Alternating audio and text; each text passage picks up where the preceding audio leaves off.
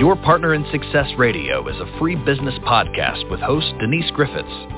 It's all about great stories, conversation, and context to help you move your business and life forward with actionable tips and advice from her guest experts.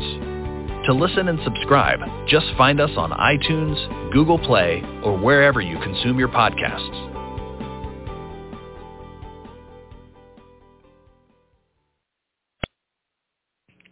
Welcome to your Partner in Success Radio. I'm your host, Denise Griffiths, and this podcast is ranked in the top 2% of the most popular podcasts globally, and I am so proud of that. But I have to tell you, it's not because of me. It is all 100% because of my incredible guests, and they join me every week from all over the globe, really. So I am honored and blessed to share time with people who are at the top of their game, and they join us, and they are willing to help you get to where you want to be in life and in business. These are not people who hold back. Their goal is to share with us the essence of peak performance. So this is a quote. Now, personal branding is no longer optional. We all have to hit the reset button to compete and succeed. If you don't brand yourself, other people will, and I guarantee you they won't brand you in the way that you want to be branded. Catherine Kaputa. So my guest today is Catherine Kaputa, and she's a personal brand strategist, a speaker, an award-winning author. I have her book on my desk. She is the founder of Self Brand, and from Madison Avenue to Wall Street to the halls of academia, Catherine has perfected her ability to market products, places, and companies. Yet she came to appreciate that one of the most important applications for branding is, believe it or not, not for products. It's for individuals to define their career identity and create their own success. Catherine has given branding presentations and conducted employee workshops at many of today's most innovative companies such as Google, Microsoft, PepsiCo, Intel, Merck, Unilever, and Citi. And she has been ranked in the top 30 global gurus in branding. Catherine, welcome back to your partner in success. It's good to have you back. Thanks for having me back, Denise. Great to be here. Well, we had such a fascinating conversation the last time you were here, and it wasn't that long ago, two or three months. I can't recall now. But I remember saying, we're not getting as far as I wanted to get here. Can you come back? And of course, I did it on the radio, so you couldn't tell me no. So thank no, you. Right. right. Well, it's always great to be here. You know, and I was struck when you were giving the introduction that one of the things that people say to me all the time is, it should just be about the work what is this, you know, baloney with branding? It shouldn't be about whether people like you or how well known you are or how how they perceive you. It should just be about the work. But the reality is it's never just about the work. It's always about something more. And I think today, you know, we're in a time of change, you know, Denise. Uh, we went through a pandemic, you know, now people are getting back to the office more. Um, but branding, I think, is more important than ever because Zoom is going to be a part of this, and you know, there's going to be a lot more options the way people, you know, succeed at work. And I think you want to have everything in your arsenal, you know, that you can use. Oh, I agree with you. Listen, I've said this on this show for many, many years. People have to know you, like you, and trust you. It doesn't matter if you're checking them out at the Piggly Wiggly. They need to look you right. in the eye and go, hey, you're a nice person. Right. You know, or you're whatever it is. But, you know, we all have auras, right? We can almost right. instantly tell if somebody is, you know, stay away from that person. So what is wrong yeah. with knowing you, liking you, and trust you? I don't get it. Yeah, yeah. You know, it's interesting because it, you know, people make an opinion about you. It shows like a recent study showed in like two seconds or less, people see somebody and that whether it's the aura they pick up on what this person is really about, whether this person is authentic, honest, or a sham or whatever. We it's like visual and verbal clues that we get that are almost instantaneous. I mean, one study out of NYU showed in one quarter of a second people peg somebody, whether they like them or not. And so that's important to understand how do people perceive you? You know, how what is that you know one second point of view that people get on you, uh, get about you? That's an important thing to understand and and take it charge is. of. It is, and you just reminded me of something that happened many years ago. But I was driving and I saw this guy standing on the street corner and instantly I thought there is something wrong with him. I'm willing to bet he is bipolar. Turned out mm. somebody I knew knew him and he was bad, really badly bipolar. He, in fact, I think he was put into, you know, I think they hauled him off to someplace not too long after that. He needed help. But I could tell. And he wasn't doing anything. It wasn't anything he was doing. It just mm-hmm. showed. Mhm. Yeah, it's it's amazing. And you know, that's why I think there's a lot of tips, you know, from the branding world. Um because one of the things they measure about marketers measure about brands, whether it's a product or a celebrity, is what they call the Q score. And that really measures how well known someone is or a product is, but how likable it is. And likability is important for brands and it's important for celebrities. The ones that are the top earners are not only well known, but they're well liked. It's like Tom Hanks. You know, we don't want to have, have him die, you know, because he's a good guy. And, you know, that's Jennifer Aniston is another person with a high Q score. Well, you know, we're not going to get the Q score that the company develops for brands or for people or celebrities, but we get a Q score too when people meet us. And it's that split second thing about whether they like you or not and whether they feel there's a connection that they have to you and whether they trust you. It all happens, you know, very, very quickly.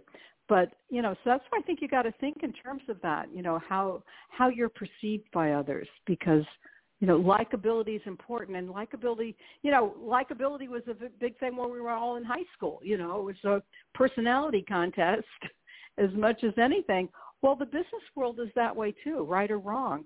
Um, so you really want to understand how others see you and, you know, be authentic. And you, there's a lot of different types of personalities that we all like, but they all are authentic. And that's what a, a key thing you want to think about.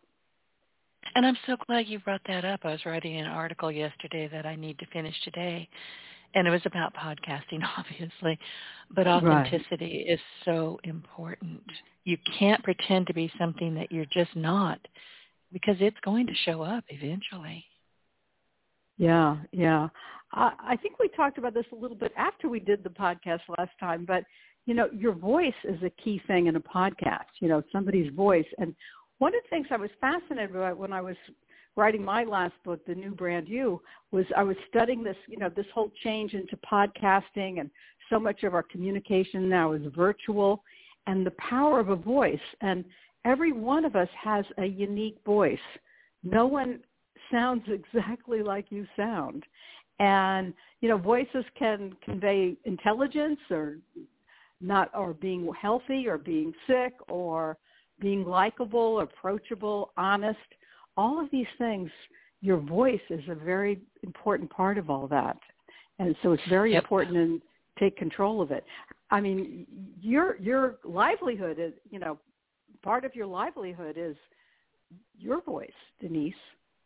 And I remember we, you yeah. know, I, I thought about that after our, the podcast and listening to your voice. You have a, a, a very, let's say, engaging but like you know kick your he- he shoes off and relax with this lady you know and listen to what she says. It's any anyway um well, how do you see your voice?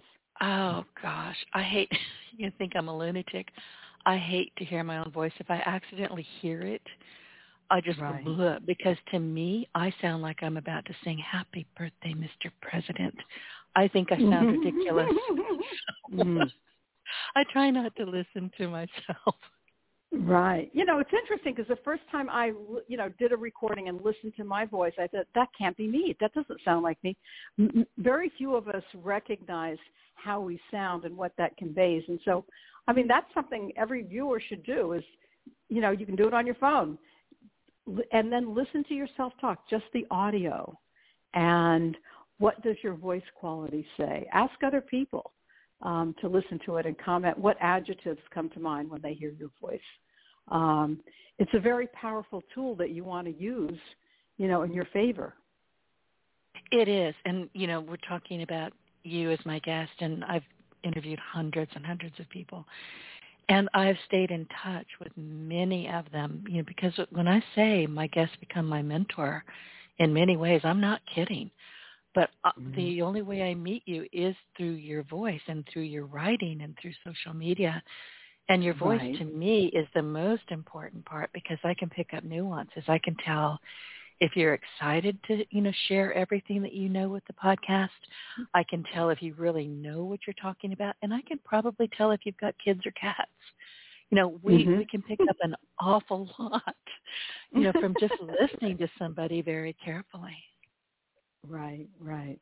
Yeah, you know, it's it, it's more revealing than you realize, and um, you can discount somebody and not really listen to them if they don't sound intelligent.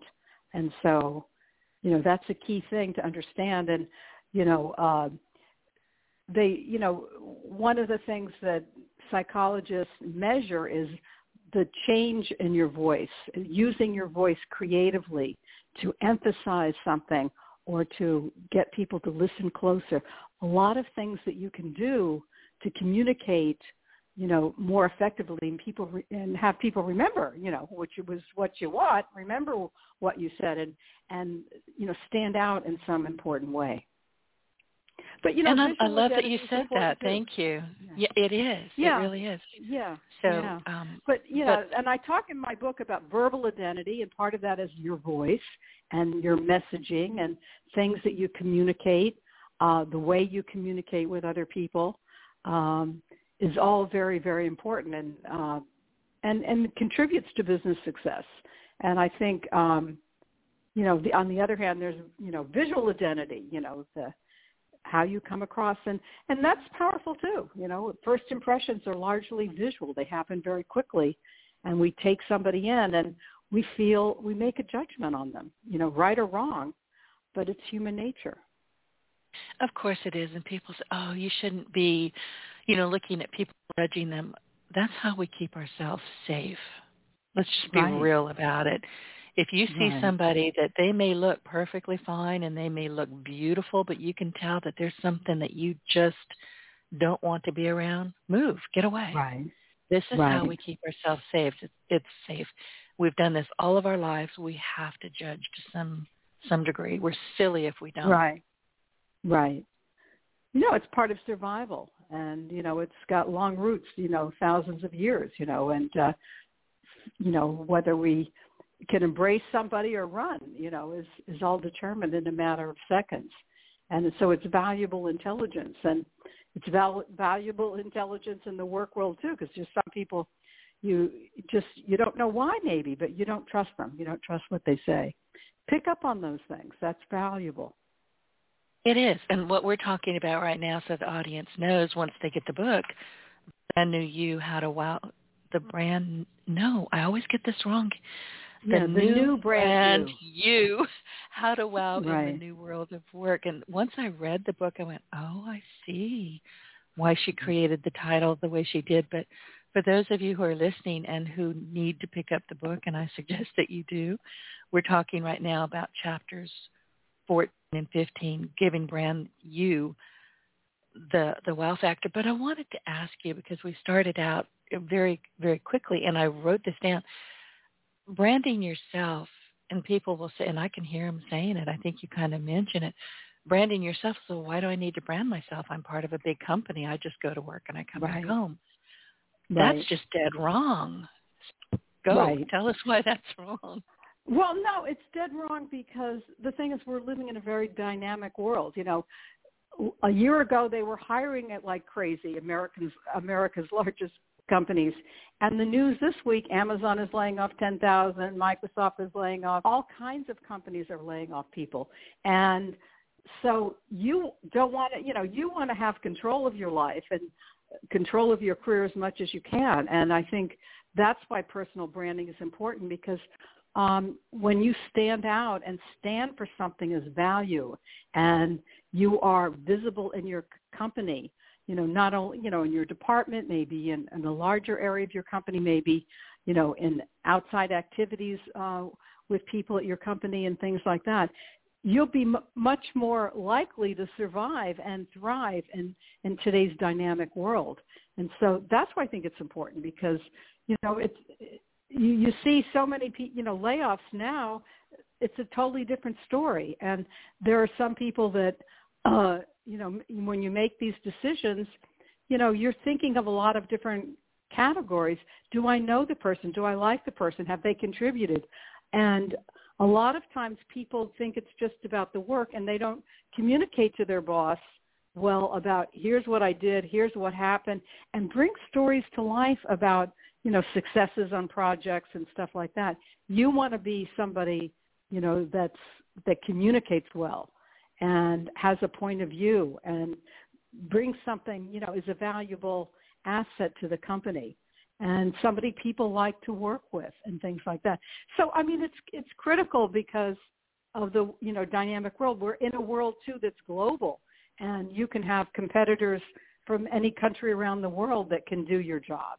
And uh, you know, now we have AI, so we have artificial intelligence um, that's also affecting things, and that's going to change, you know, jobs. I mean, already, it's you know, people are studying it, and you know, a lot of simple tasks maybe that are repetitive, we don't like to do, can easily be done uh, with, you know, artificial intelligence. And so Chat you GPT. need to add GPT. Yeah, yes, I'm and Yeah, I'm studying it like crazy. I mean, it's amazing. I mean, I asked a question, write an essay on, you know, personal branding, and you know, a, a minute later, you know, this three-page report comes out that was pretty good. You know, it's um, so it's it's pretty amazing. So a lot of tasks um, are going to be robotized, you know, done by robots or artificial intelligence, and it's important to understand it, how to use it to help your performance. Um, Master, and seriously, be different. master it. Master it, right? Exactly. It's going to be a part of us. It's pretty amazing. But it, It already is. gonna hurt is, some. It- Right. and it will. But here's the thing. I mean, you can you can create. I mean, there are all kinds of new. You know, people are creating these. like, Well, here, you know, here's the points that you want to, you know, put into Chat GPT. You know, they're they're already creating new industries around this quickly. Right. Within weeks Right. of it opening up, people were just going, "Oh, I've got now. Do I trust all these? No, it's too new. They don't. I don't think know as much as they ought to know just yet." Mhm. Right. But they will. But and I'm watching, Right, but, but I'm not will. buying anything. Right. Right. Yeah. No, it's the world is, you know, we're seeing change that we never saw before, you know, very rapidly. And so we need to be turned on to that and, you know, find a niche that where we add value that, you know, and artificial intelligence can't do any everything. They're picking up stuff that's already out there. There's always going to be room for interpretation um, and value added, and you need to be part of that. That's that's the whole thing you want to think about. And uh, exactly. h- how do and remember? Yeah, exactly. And remember when computers I mean, I had to have the first computer. It cost me three thousand dollars. It Right. was a very fancy WordPress WordPress not WordPress. right, Word processor. I can't talk today. right. That The word we don't even use that word word processor anymore. I right. know, I know. And I seriously it was a boat anchor. It was MS DOS. I still have Mhm. those. I still don't have the Computer, What did you use it for? Because I remember when they first came out and they were big and bulky and heavy, and I thought, you know, what are people going to do with this? Well, and just you know, people were using it for recipes initially, and then it Exactly. took off. You know, then it took It- off, and the Well, then we got with the, internet. What? Yes. Yeah, the internet. But, but I always knew, I just knew that I was going to build a life and build a, a company using computers before we Mhm. had internet, before we had graphical user interface, before we had WordPress, before we had social media. I just knew. And look, I was a jeweler by trade. So I jumped out Mhm. of that and jumped into the internet and I've been here for 20 years. But the thing is, when when people say, well, I don't, what are you going to do with the computer? What are you supposed to do with this? Well, Right, you learn from right. but I'm afraid of it. And I would hear that my mom, oh my gosh, I'm scared. I'm I'm afraid I'm going to break it. Well, mom, it's only as good as what you put in it. And it's the same Right. with, with AI. So don't be afraid of it. hmm Master it. Right. Master it and embrace it because it's going to be here. And, and I think those are, you know, I remember when, you know, as you said, when computers first came out, the savvy people, I had a friend in advertising, she bought one and she was carrying it home with her on weekends and keeping it in the office. And but she learned to figure out how it could you know increase her effectiveness and stand out at the company. And she and it she did. And she did. So you know good for her. change is always going to happen and it's always important to understand to study it master it where you fit in and uh how you can succeed in this new world you know because it's ever evolving and that's what makes it interesting. And you're right it's it really it's coming at us fast and furious. I kind of, you know Right. i don't sleep a whole lot anyway and now i'm like oh Right. new i gotta i gotta go find out i need i need to know more oh that's scary You know, Right. just right I'm thinking I may never sleep again. But getting back to what we were talking about just a few minutes ago, we were talking about, you know, when when you're in a company and, you know, you think you're the lone person in the company nobody's paying attention to, there's a quote was a, a little section in your book. Being a jack or Jill of all trades is nowheresville in branding. And you know, it's kind of like with your resume. Unless you stand out if your res- when your resume and you're trying to get a job, do you know how many of those things are shredded? I mean, they just Right. don't get read. You have to show up. You have to show up and you you know, I always say oversimplify your message. You want to stand for something that's important, that's different from other people, that's relevant for the current marketplace. Those are the key thing and that's very focused on one idea. That's why the you know, a lot of people are you read the resume and it's I can do this, I can do that. Well, that's nowhere. You know, you want to own an idea, stand for something that's important. You really need to understand your target audience, but you need to, you know, solve their pain.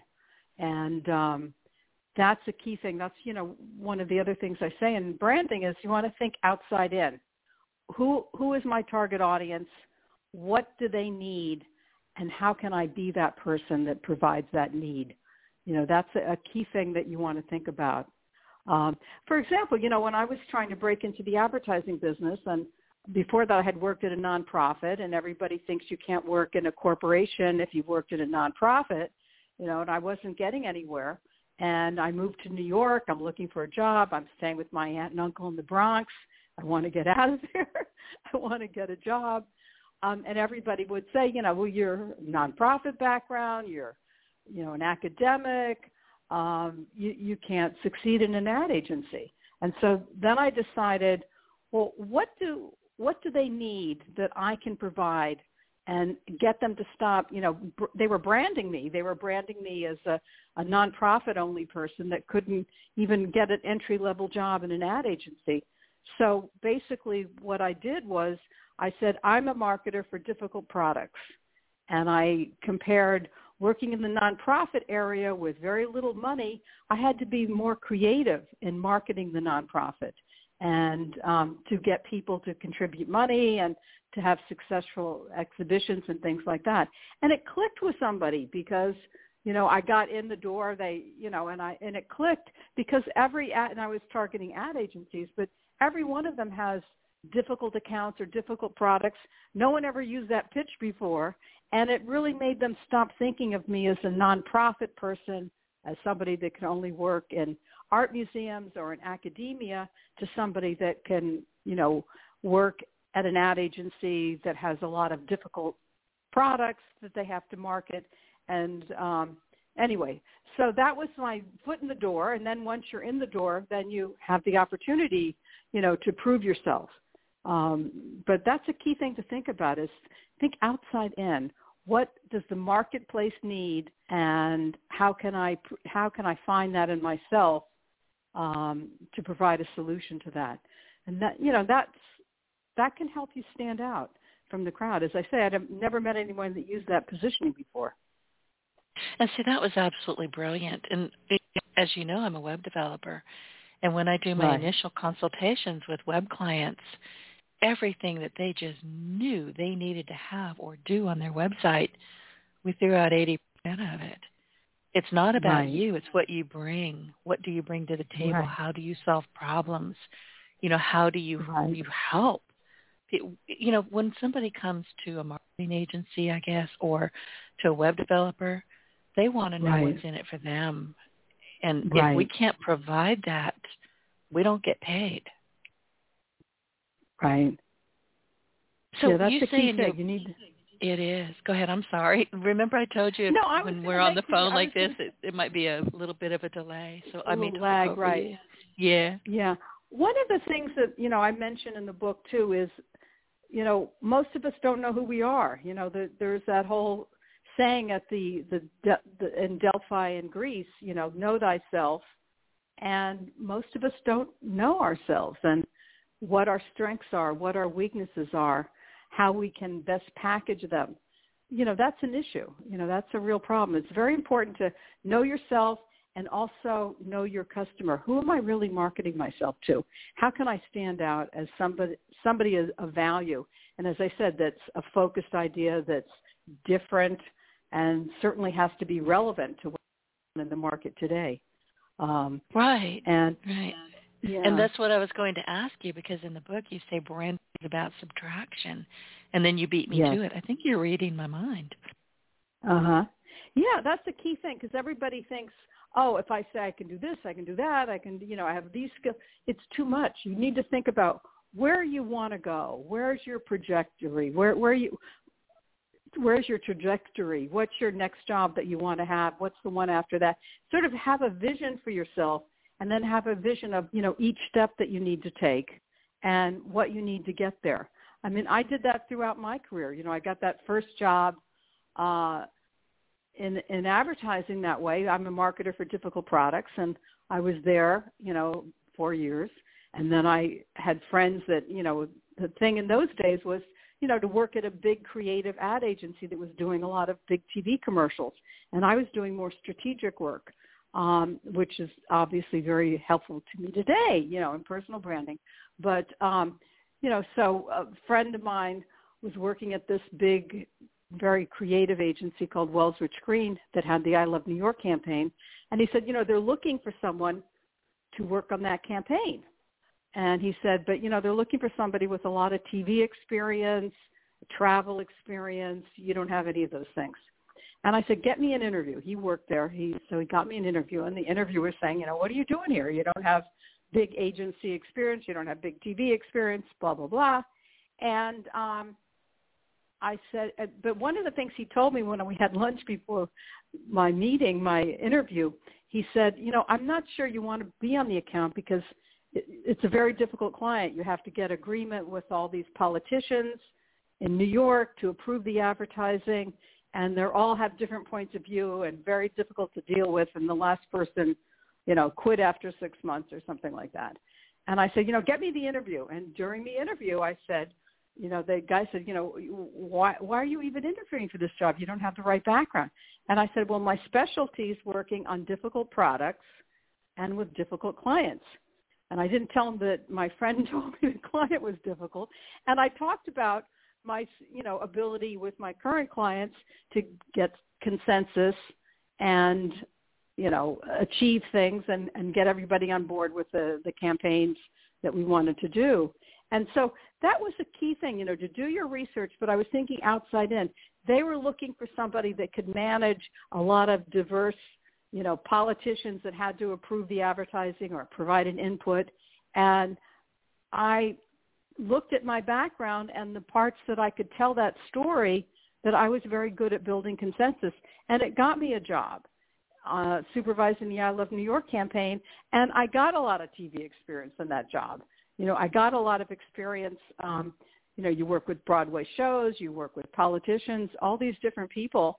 And, you know, it was a great opportunity, but I would have never had that if I was just a jack of all trades. I zeroed in on that CV and my elevator pitch. I'm a marketer for difficult products and with difficult people. And that was what they needed, you know, so that's why it can be very helpful to, you know, turn the tables a little bit and look at the broad marketplace. What's different about me? How can I stand out? And you know, what's relevant? How's the market changing? What could change that could hurt my career? And where could I insulate myself? And what new skills or abilities, you know, can I get that, that could be very useful? It sounds like you know yourself very, very well, and I'm I'm asking myself to. I'm telling myself, ask her this question: Did anybody teach you this, or is just, this just part of who you are? Because you're very, very good at it. Well, yeah, you know, it's funny. One of the strengths that I found that I have is in this area of strategy and what's going on in the marketplace and how can I succeed? What qualities do I have that match that? You know, for and and there's a lot of other things that are of value in the thing. But for example, well, I said I started out in the nonprofit world. I worked at the Seattle Art Museum. I had a great job there.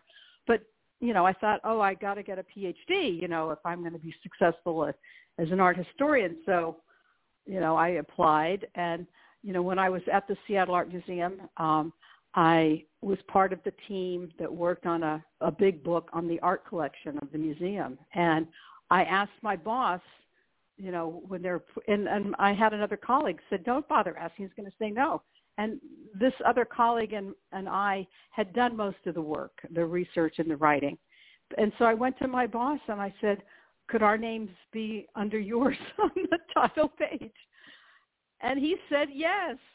And my, you know, so when I applied to graduate schools to work in a PhD and I applied to Harvard, I had a book that I could send as part of my application and my name was on the title page.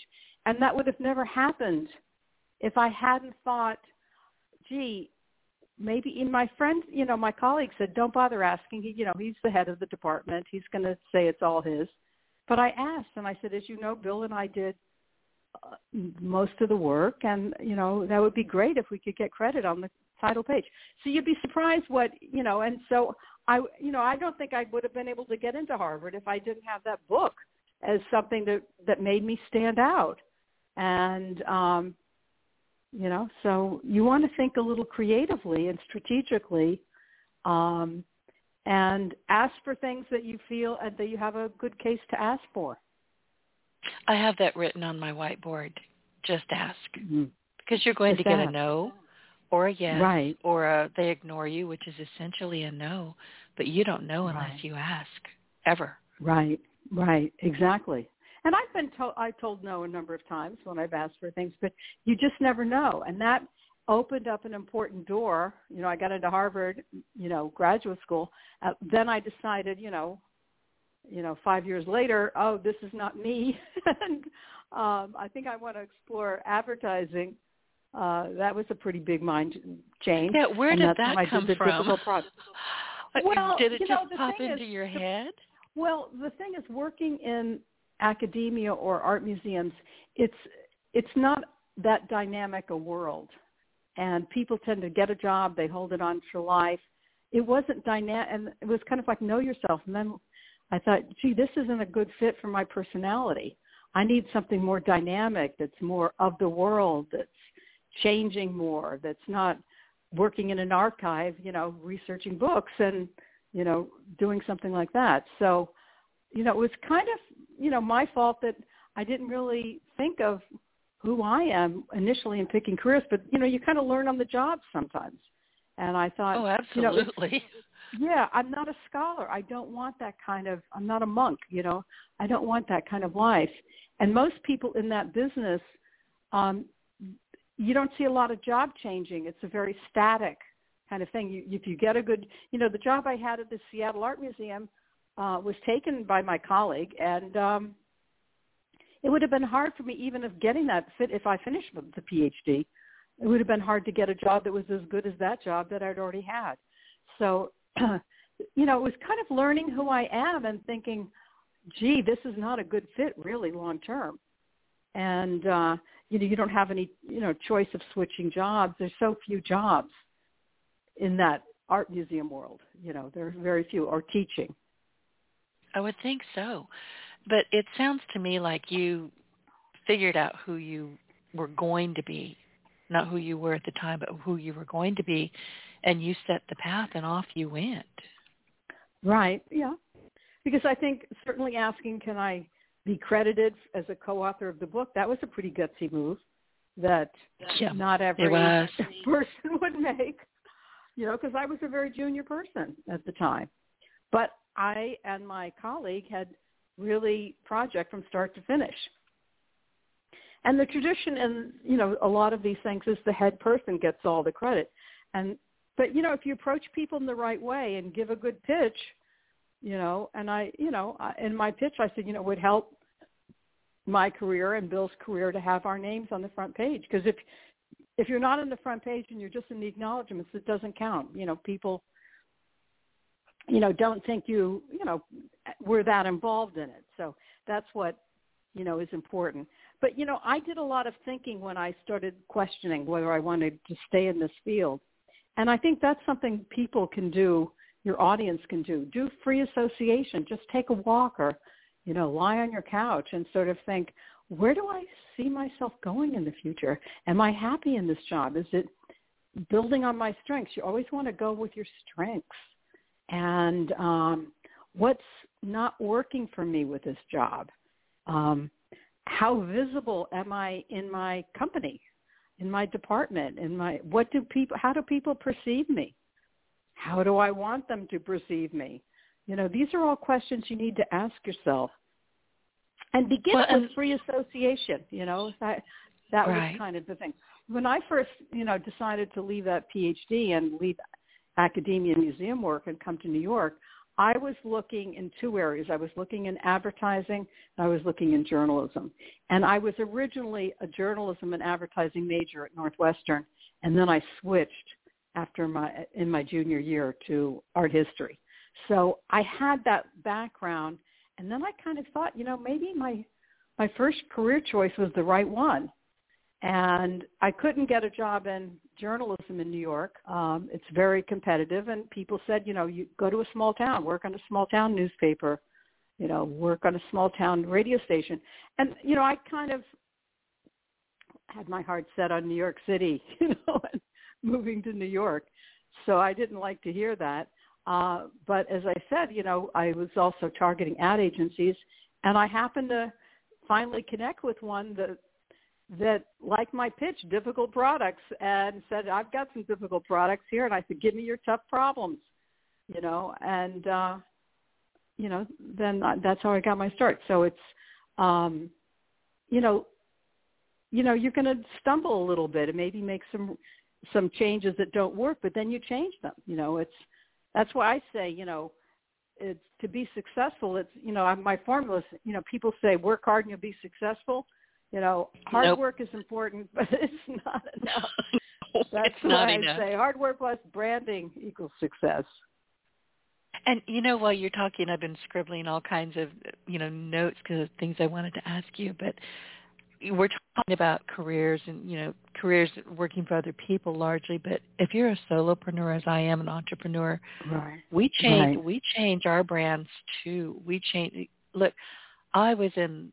Know, I've always been a web developer. I build code in my sleep. It's just what I do. I'm a nerd in stilettos. I can literally Right. be standing over the, the sink or the the stove and cooking something, and I can build a website in my head before I've left the kitchen. I can see it. wow. It's really interesting Mm. how it works. Yeah. Yeah. But at one point, when the virtual assistance industry was very young, right now everybody and their grandmother's a VA, but when it was very Right. young, I added that as an added-on service to my company, Mm. and I did really well with it for a long time until it became grossly overpopulated by people who had a keyboard but nothing much else. So I quit, and that was Mhm. difficult because I gave up a lot of retainer money, but I was sick of it. So we do we go Mhm. through this, and for me, and it's what about did you every involve your brand into?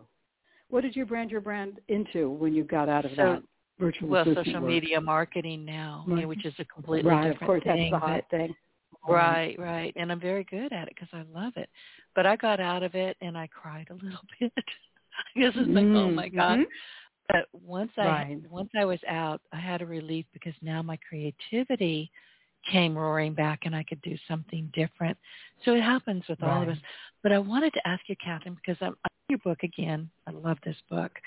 And I am at the Elite Brand Experience, and you've got five superpowers of elites. Can you share those? Mm-hmm. Sure. Um, well, in the book, I deal with the top 10 brand strategies from the commercial world of brands and how people can use those strategies for brand you. And, you know, and there's a lot of strengths in that, you know, I have a online assessment test that you can take as a result, you know, to, to sort of give you some information on what your brand personality is and what the best fit is in these top 10. And one of them is elite. And elite, a key thing about elite brands is they're expensive. they're it's so if you're somebody that sees yourself as having special knowledge, you know, that's part of an elite, you know, we talk about the boss, the the uh, political elite, you know, the Hollywood, the A-list, you know, there's an elite crowd that's, you know, top performers in an area. And a big part of being elite is you have a special superpower, but you're you're also expensive. So you're expensive and you and you're worth it. And so it's a great positioning to have um, because, you know, you're not going to be struggling for money because people have this thing, this perception that this person is, you know, special and worth it. And, um, you know, so getting to the superpowers of elite, and I'm scrambling to get to that section because I, for each brand I wrote down, you know, five superpowers. So there's this One, whole It's on of, page 126. Yeah, I'm there now. Okay, great. Okay. All right. So, uh, so basically, a key thing of elite is you're you're perceived as the best in class. You know, they you you have to be confident to be an elite. You know, you have to be confident that you're special and that you have some special secret sauce that's worth the money. But perceived as you know top quality, ambitious, strong credentials a high profile. So if you're going to be positioning yourself as elite, you want to get some some you know key things under your belt that you can say I did this, that, and the other thing. Very important. And elites also have elite contacts. You know, they have a Rolodex. They know people. And that's a key reason you hire an elite. Not only they're best in class, but they know people to get a job done in the best way possible. And, uh, you know, I say here, they know everybody who's somebody and then some. And the other thing about elites is, you know, they're busy. They're in demand. You also want to create this perception, whether it's true or not, that you're hard to get. So, you know, if you approach an elite lawyer, well, I've got a lot of clients at the moment. You know, maybe I can get to your situation in three months' time. So you want to create that sense that you're hard to get. You know, they may have to wait a little bit to get you. Um, but but they're worth it. They're busy. They're in demand. And a key thing about elites too is, you know, they look elite. You know, I always say if you want to people to think you're creative, you want to look creative. You people you want to think you're elite, you want to dress like it. You know, they're they're well appointed. They have expensive clothes, and they look like it. You know, they I don't know. Many of you watch um, the series uh, Succession, but there was a run, you know, the, the key character, Logan Roy, um, wears often a baseball cap, and it's like a wool baseball cap. And there was like a run on people calling, and he's a, an elite. He's like, you know, multi-billionaire owner of this company, Royco. And, um, he, you know, there was like all these phone calls to the network saying, you know, where did you get that hat? And it turns out it's a $600 baseball cap that's from an Italian company called Loro Piana that you know uses rare Mongolian cashmere, you know, to make these hats. Oh. And they even have ones that are like baseball caps, you know, that are a thousand dollars each. You know, so it's this whole thing of being well dressed, well appointed, looking the part, and the sense that, you know, you, this is your reign. You know, this is you're entitled. This sense of superiority that I am where I am. So, Denise, you're an elite. Tell me why you've chosen that strategy. That, and I was just wondering that. I'm looking at, you know, your five superpowers, and I think I'm pretty darn good at what I do. In fact, I know I'm darn good at what I do because I love it. Right. I love what I do. I'm who knew I had a techie mind? I didn't. I had no clue. Mm-hmm. It finally just Right. you know put when I went back to college and got my my little computer science degree. All of a sudden, I said, "Oh, I have a scientific mind." Until I got to algebra, and then I just failed miserably. But that's Mhm. a bunch of made up nonsense. I don't care what anybody says. Right. But Right. once I figured out who I was, what I wanted to do, how I was going to do it, I consider myself to be best in class at what I do. I really do. I'm very proud of what I mm-hmm. do. Does that help? Does that be. make any sense? Yeah, no, it makes sense, and I think this is very important for I think women in particular to hear. They, a lot of studies show women are too humble, and they feel guilty saying, "I think I'm good," you know, "I think I'm the best," "I'm in the elite group of this area of expertise that I have," and I think it's very important. I mean, you don't want to be a braggart; nobody likes No. that. But No, on the other hand, you don't want to be, you know, they they say humility is a virtue, but not so much in the business world. And I think that, you know, and the problem is if you're really humble, people might believe you, you know. And that's why you need to feel comfortable saying, you know, I solved this problem and tell the story. Here's how we did it. And own take ownership of what you've achieved and being proud of it and key thing. And that's one of the things I always admired about people with this elite strategy. They're very confident and they're always making sure that they are at the cutting edge. You know, they stay up to date, you know, and got credentials and, you know, they stay relevant because they're in the middle of important projects. So they know what's going on. We're always learning. And, we, you Mhm. know, there's not a whole lot that escapes our attention. The problem that I have, and I suspect that you have, is cutting some of it out, saying, well, this isn't really what I need to be worrying about right now or learning about Right. where is this going to take me. And that can be tricky because I'm intensely curious. Most people like us are intensely curious. And we want to know Right. stuff. We want to know how it works. Why is it? Right. What the heck is that? You have to learn to be kind of brutal about what you're going to pay, put your attention on. Right, right. No, it's it, it's key because otherwise you won't be able to achieve much. You'll be all over the place, and that's why I emphasize in the book a lot. Whatever your strategy you choose to take, you want to focus on that and bring it to life. And each one is different, and uh, picks up on different strengths. And you know, you're obviously an elite too because you're you're at, you're you know first to do something. You know, you got you were very early out on you know buying a computer for example and things like that and and the whole blogging you know now everybody and their sister is a blogger you know but And a you know, podcaster. that- and a podcaster right yeah that's years I've been doing this. podcaster Right, right right. right podcasting is the new thing It is, and I wish everybody well, but I hope that they will take the time to figure out, I'm going to say this right out loud, if your podcast is not making money and it's a hobby, don't spend a lot of money on it. Take it easy. Go easy. Keep it simple, stupid. Learn as you go.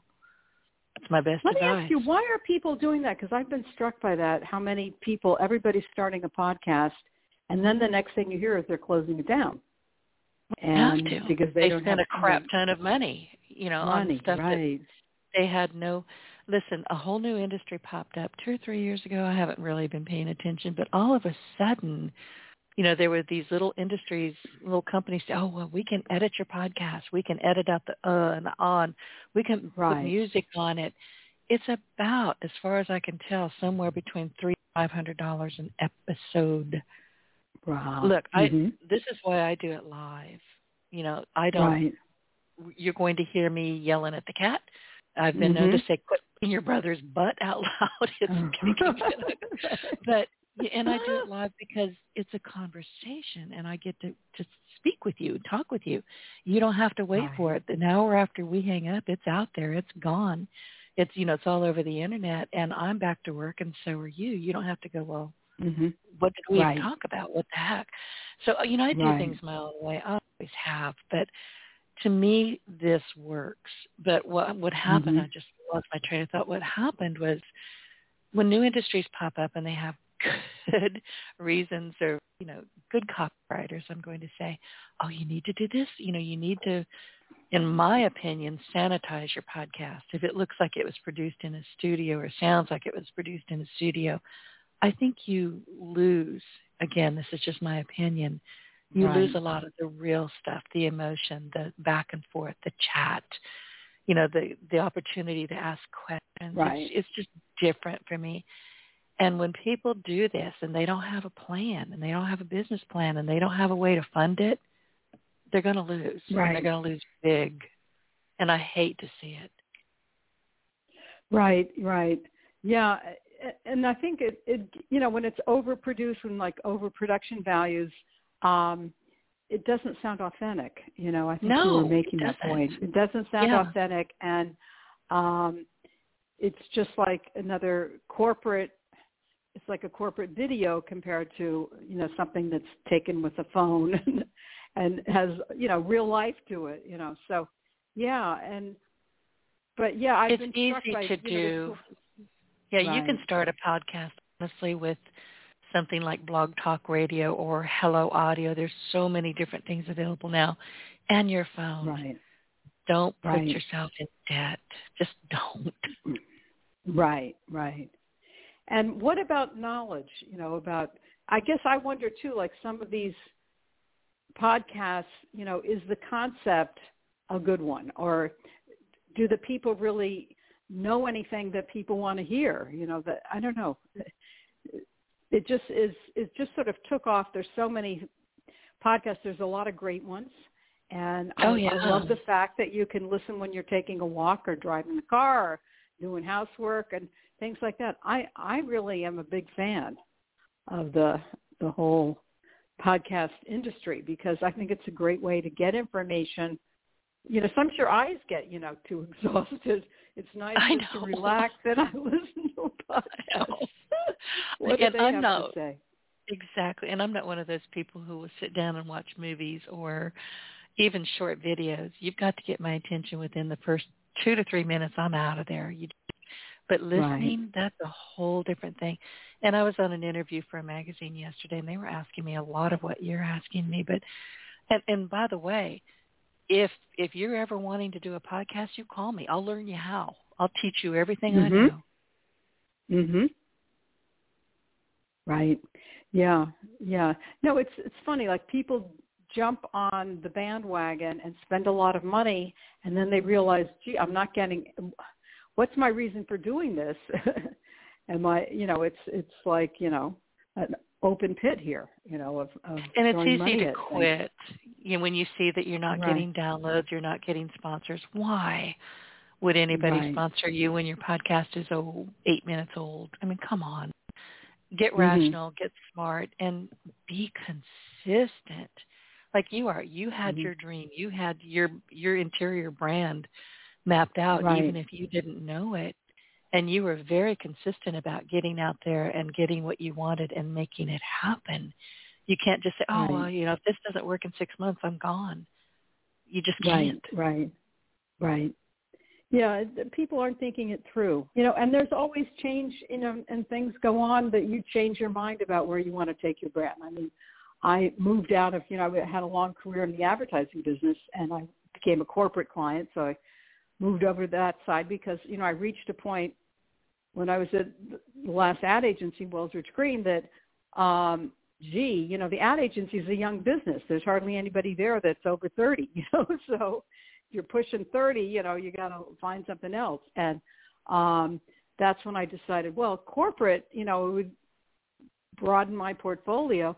But, you know, then again, I was branded, but not in a way that I wanted to be branded. I was branded as, you know, an ad agency person with no corporate experience, no MBA, you know so but you know it just goes to show you just keep interviewing and you're going to meet somebody that where you have the right pitch you know i ended up uh interviewing for a job in financial services on wall street and one of the interviewers thought i'd worked on the i love new york campaign for five years and one of the interviewers said you know what makes you think you can handle the investment bankers of you know lehman brothers and i said well my specialty is working on difficult products and with difficult clients and if I've handled politicians, I think I can handle the investment bankers of Lehman Brothers. And that's how I got the job. You know, it was having a smart rejoiner to why my background is a good fit and I can solve their problem because they had, you know, in that business, you know, people that make several million dollars a year, you know, tend to be pretty strong personalities and, you know, I, I was pretty good at handling, I, I, I liked the challenge um, personally. And so that's how I got the job. So, you know, you're going to evolve. And then later I decided, you know, that entrepreneurial thing, I always thought someday I'll do something entrepreneurial. Well, I decided the day was now and, you know, I moved over and started SelfBrand and, you know, again, trying to get a different idea. You know, there are a lot of consultants out there. Um, I didn't think I could be successful with all the competition. So the, the newer idea was this whole idea of personal branding. And I thought, well, gee, I think I have something to bring to the party because I have this advertising background and I can deal with show how brand strategy from the commercial world of brands, you know, can help you in developing your brand and your game plan for success. And so, you know, that's in essence what my books are about and um, you know, what I do now. And I'm looking at and I'm going to just this to the audience because we've only got gee, three minutes left. It's the quickest hour every I do this twice a week and every time I get to the end, I'm like, God, that went fast. That went too fast. That's what happened with us last yeah. time. So you've got to come back. But I am on page on the new brand you, how to wow in the new world of work. And I'm on page um, 185. And it's the personal mm-hmm. brand action plan.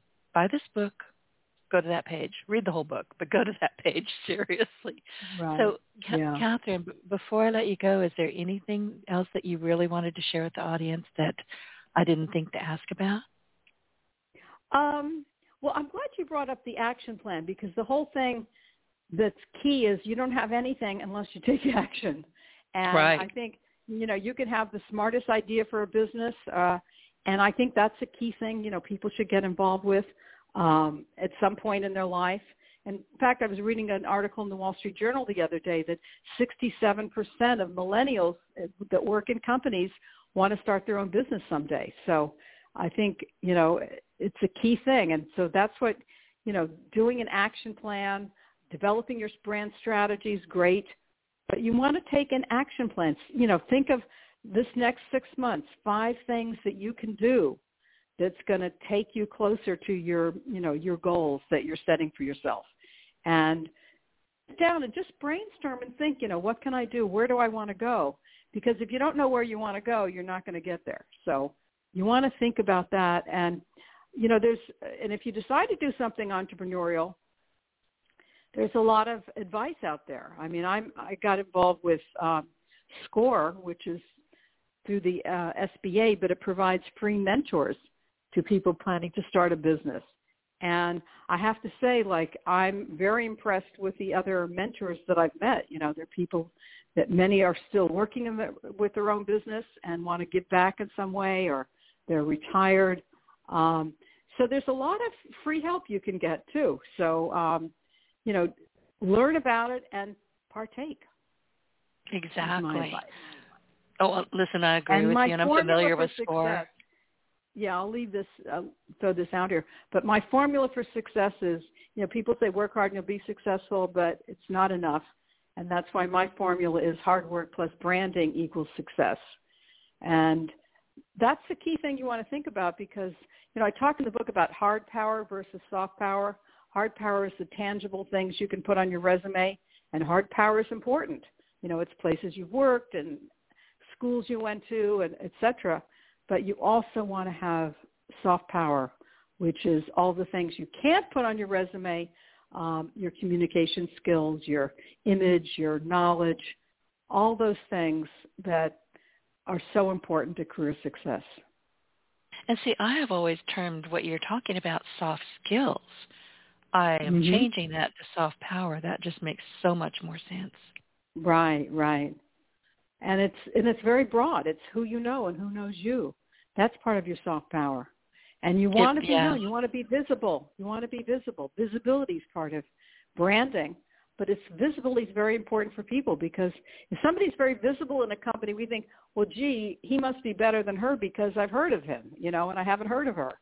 So it's something, you know, we're, we all think like that. We're human beings. So you want to be known for something and Absolutely. known for something that's of value. Yeah. Well, before I let you go, tell people where they can find you and how to find the assessment. Okay, great. Um, you can find me at my website is selfbrand.com, S-E-L-F-B-R-A-N-D dot com. My new book is The New Brand You, How to Wow in the New World of Work. And in the book, in the end of chapter three, is the link to the online personal brand assessment test. So you can take, it's 100, 200 questions, but they're all very short and quick. Um, and it really gives you a readout of these 10 brand strategies and where you fit on the spectrum and which two or three might be important for you to develop uh, in terms of your personal brand. It really gets into your preferences and the questions and and the brand personality is different from each of these 10 positioning strategies. So it's really an additional way that you can look at yourself, at your strengths, um, based on your personality, your preferences, and your strengths. Perfect. Selfbrand.com. Right. And thank you. Catherine, thank you so much for coming back. I really appreciate it. And it's always wonderful speaking with you. And I thank you for all the terrific tips and advice that you've shared with our audience. And audience, listen to me, grab the book. We've mentioned it several times, but it's a terrific book. And if you are looking to figure out who you are, how you're going to show up in the world, how you're going to show up in your own business or somebody else's business, this is this is an important part of my entrepreneurial library. I'll just put it that way. So before we say goodbye, I would like to remind our audience to be sure to look for us in iTunes, Audible, anywhere that you, you know, wherever you go, wherever you consume your business podcast, you can find us. The truth is you can't throw a stick on the internet without hitting your partner in Success Radio. So find us and take us along on your success journey. Catherine, thank you so much. Thanks for inviting me. I loved it. Thank you. Get your voice heard. If you would like to launch your own far-reaching podcast, contact Denise Griffitts at yourofficeontheweb.com and go to the podcast tab.